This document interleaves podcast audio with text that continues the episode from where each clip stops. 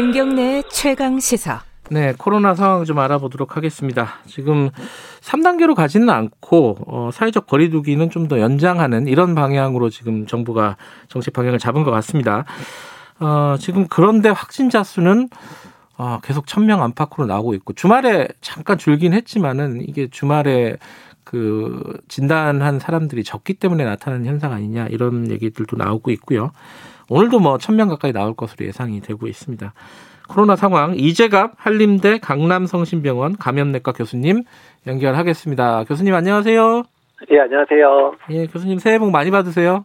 아, 예, 새해 복 많이 받으세요. 예. 1년 동안 정말 고생이 많으셨습니다. 근데 앞으로 1년도 만만치가 않을 것 같네요. 그죠? 예, 뭐 잘 지내보도록 노력을 해야죠. 네. 모두가. 예. 지금 궁금한 것들이 좀 있는데 일단은 지금 이제 정부에서 어떤 여러 가지 수치들을 얘기하면서 어 약간 진정세를 보이고 있다. 지금 정점을 지나가고 있다라고 얘기했는데 이 부분을 좀 설명을 해 주세요. 청취자분들 위해서. 지금 상황이 어떤 건지. 그러니까 일단은 이제 정부의 판단은 네. 그러니까 천 명대에서 더 증가는 안 하는 상태로 일주일 거의 열흘 넘게 예. 가고 있잖아요. 이제 예. 그러니까 이제 폭발적인 증가의 양상은 잡은 것 같다라고 음. 얘기를 하는 거고요. 그다음에 이제 감염 재생산 수라 그래서 지금 되게 이제 이번에 높을 때 2까지 올라갔는데 그게 네. 이제 1.0 이제 초반대까지 떨어졌다. 일단은 이제 한 사람이 다른 사람이 감염시키는 숫자가 한 명 정도니까 네. 점진적으로 이제 일단은 정점에 이른 게 아니냐 이렇게 판단을 하고 있는 것 같습니다. 음. 그러면은 이게 지금 이 상태 이런 어떤 거리두기를 유지하면은 줄어든다 앞으로 이렇게 예상할 수 있는 건가요?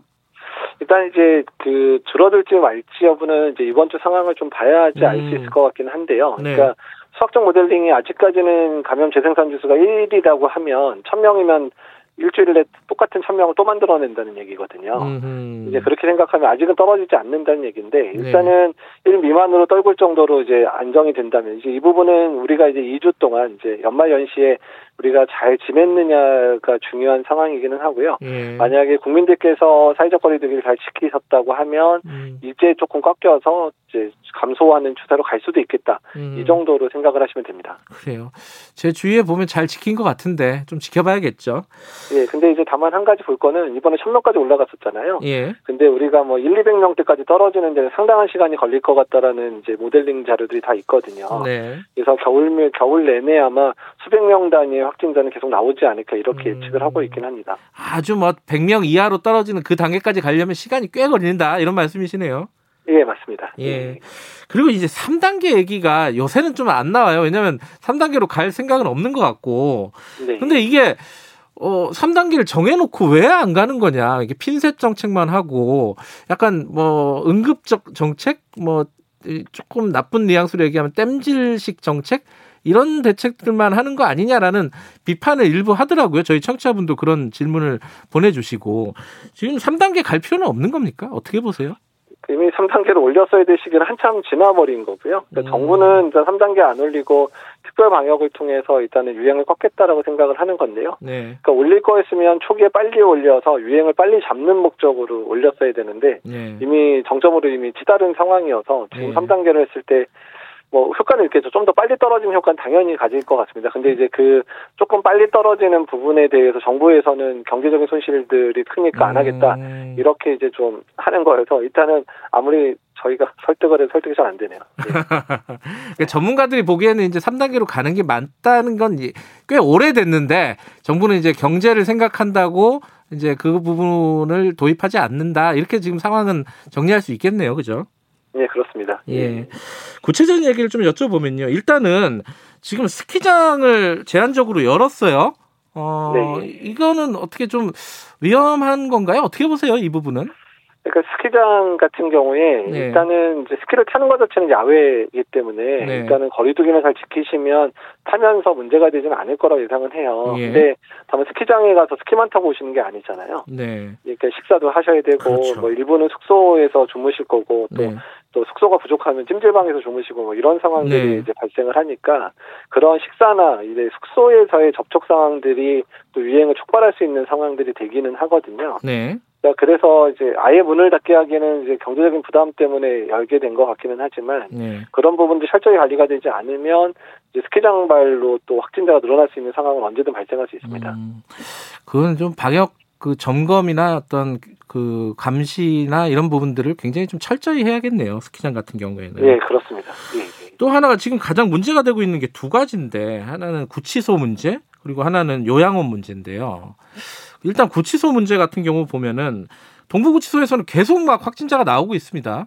네, 이 상황이 언제 좀 자리를 잡, 잡을까요? 이게 어, 뭐 어떻게 잡지를 못하는 느낌이어가지고 어떻게 보세요?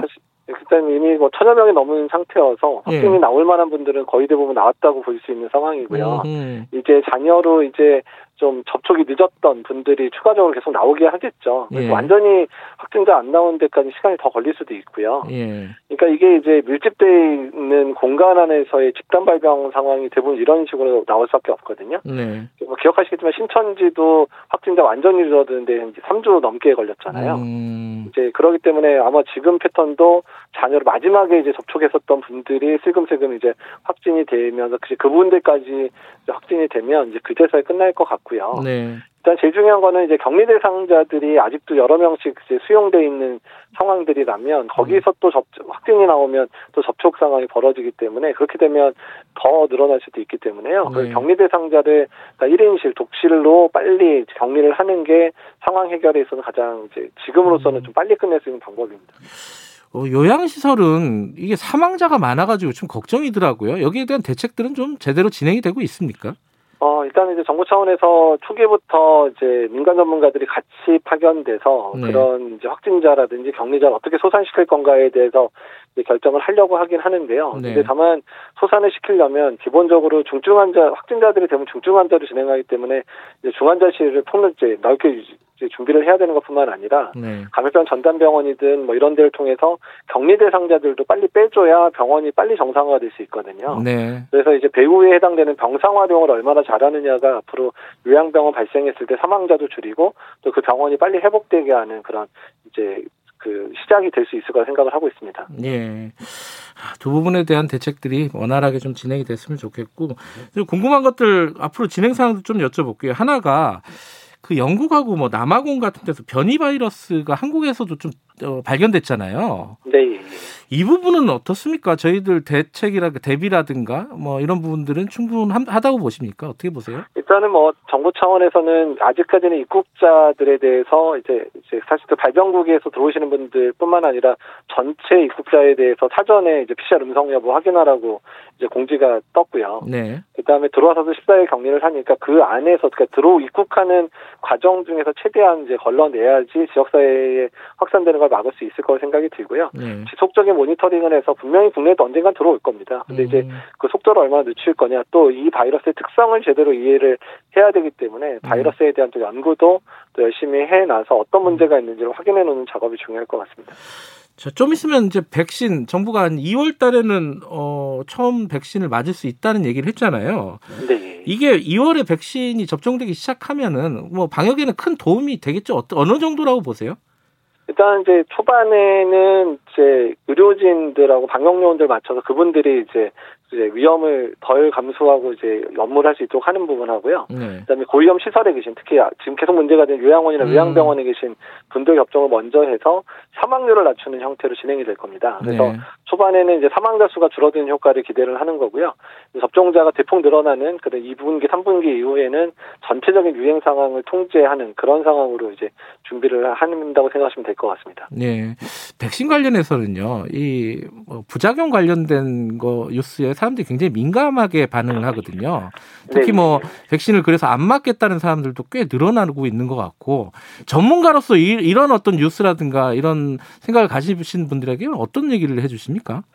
어, 일단은 지금 이제 임상 연구 단계에서 이제 아주 걱정할 만한 부작용 사례는 없었었고요. 음. 그 다음에 이미 접종이 시작돼 있는 뭐 여러 국가를 보더라도 중증 부작용 사례들은 대부분 이제 저희가 감당할 만한 수준 또는 대부분은 가벼운 부작용들만 있었기 때문에 네. 크게 이제 부작용 때문에 걱정할 일이 있지는 않을 것 같고요. 네. 일단 정부 당국이 충분하게 접종한 안전성에 대한 데이터를 확보한 다음에 접종을 시작할 거기 때문에 이런 상황에선 정부를 믿고 또한 이제 또 함께 함께 접종 시작될 때 같이 동참을 해주시는 게 좋다고 생각을 음. 하고 있습니다. 그 백신이 위험하다라는 거에 대한 근거가 좀 명확하지 않기 때문에 그 부분을 잘 이해를 좀 해주셨으면 좋겠다 이런 생각도 들고요.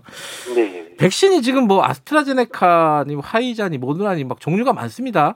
여기에 네. 대해서 나는 이거 맞을 거야 막 이런 생각들 갖고 계신 분들도 있어요. 이거 어떻게 봐야 됩니까 이거는? 일단은 이제 초기 같은 경우 특히 이제 고위험군 대상의 예방 접종 같은 경우는 들어오는 물량하고 그 다음에 예. 그 백신의 효과에 따라서 아마 이제 백신 접종 대상자에 대해서 백신 자체가 결정돼서 통보될 가능성이 높습니다. 그래서 본인이 음. 선택하기는 힘들 거고요. 네. 추후에 이제 백신이 어느 정도 안정되게 공급이 되면 뭐 그런 방법을 고려할 수도 있겠지만 어쨌든 일단은 정부에서 배정된 대로 접종하겠다라고 생각을 음. 하시는 게 맞을 것 같습니다. 네, 이제 이재혁 교수님을 저희들이 자주 연결을 하면은 지금 상황이 안 좋다는 얘기인데 네. 앞으로 자주 연결을 안 하는 날이 왔으면 좋겠다 이런 생각도 들고요. 교수님이 1년 동안 이 코로나 방역 최전선에 계셨는데 어, 어떤 생각이 드십니까? 뭐 후회라든가 뭐 앞으로 어떻게 해야겠다 뭐 이런 말씀 한마디 듣고 마무리하죠. 예, 뒤에 거는 빨리 잊어야 될 것 같고요. 잘했든 못했든 간에 빨리 잊고 앞으로 음. 우리가 어떻게 해야 되는지가 집중해야 될 시기이고요. 음. 그러니까 지금의 유행을 잡고 또 백신 접종까지 할 일이 많으니까 네. 국민들과 함께 또 노력을 해야 될 거라 생각을 하고 있습니다. 이재학 교수님을 자주 안 뵙는 날이 왔으면 좋겠는데 언제쯤이면 자주 안 뵐 수 있겠습니까? 올해 한 백신 접종이 어느 정도 이루어지는 올해 가을쯤이면 그렇게 되지 않을까 생각하고 있습니다. 그래요. 예. 올해 가을쯤이면은 좀 일상생활로 돌아갈 수 있다 이런 희망을 가져도 되는 건가요? 아니, 뭐 일상생활까지 멀었지만 아 멀었어요? 코로나, 코로나로부터의 공포감은 좀 많이 음... 잦아들지 않을까 정도 생각하고 있습니다. 아그그 그 이후로도 마스크 쓰고 방역하고 뭐 이런 부분들은 계속 이어질 가능성이 높죠? 예 그렇습니다. 그러니까 예. 마스크는 아마도 2022년 봄까지는 써야 되지 않을까. 더 써야 될 수도 있고요. 네. 그래요. 알겠습니다. 어쩔 수 없이 이재학 교수님과 올 한해도 자주 만나야 될 것 같습니다. 교수님 새해 복 많이 받으시고요. 건강 잘 챙기시기 바라겠습니다. 고맙습니다. 네, 감사합니다. 네, 이재가 환림대 강남성심병원 감염내과 교수님이었습니다. 김경래 최강기사 오늘 여기까지 하죠. 내일 아침 7시 20분에 다시 돌아오겠습니다.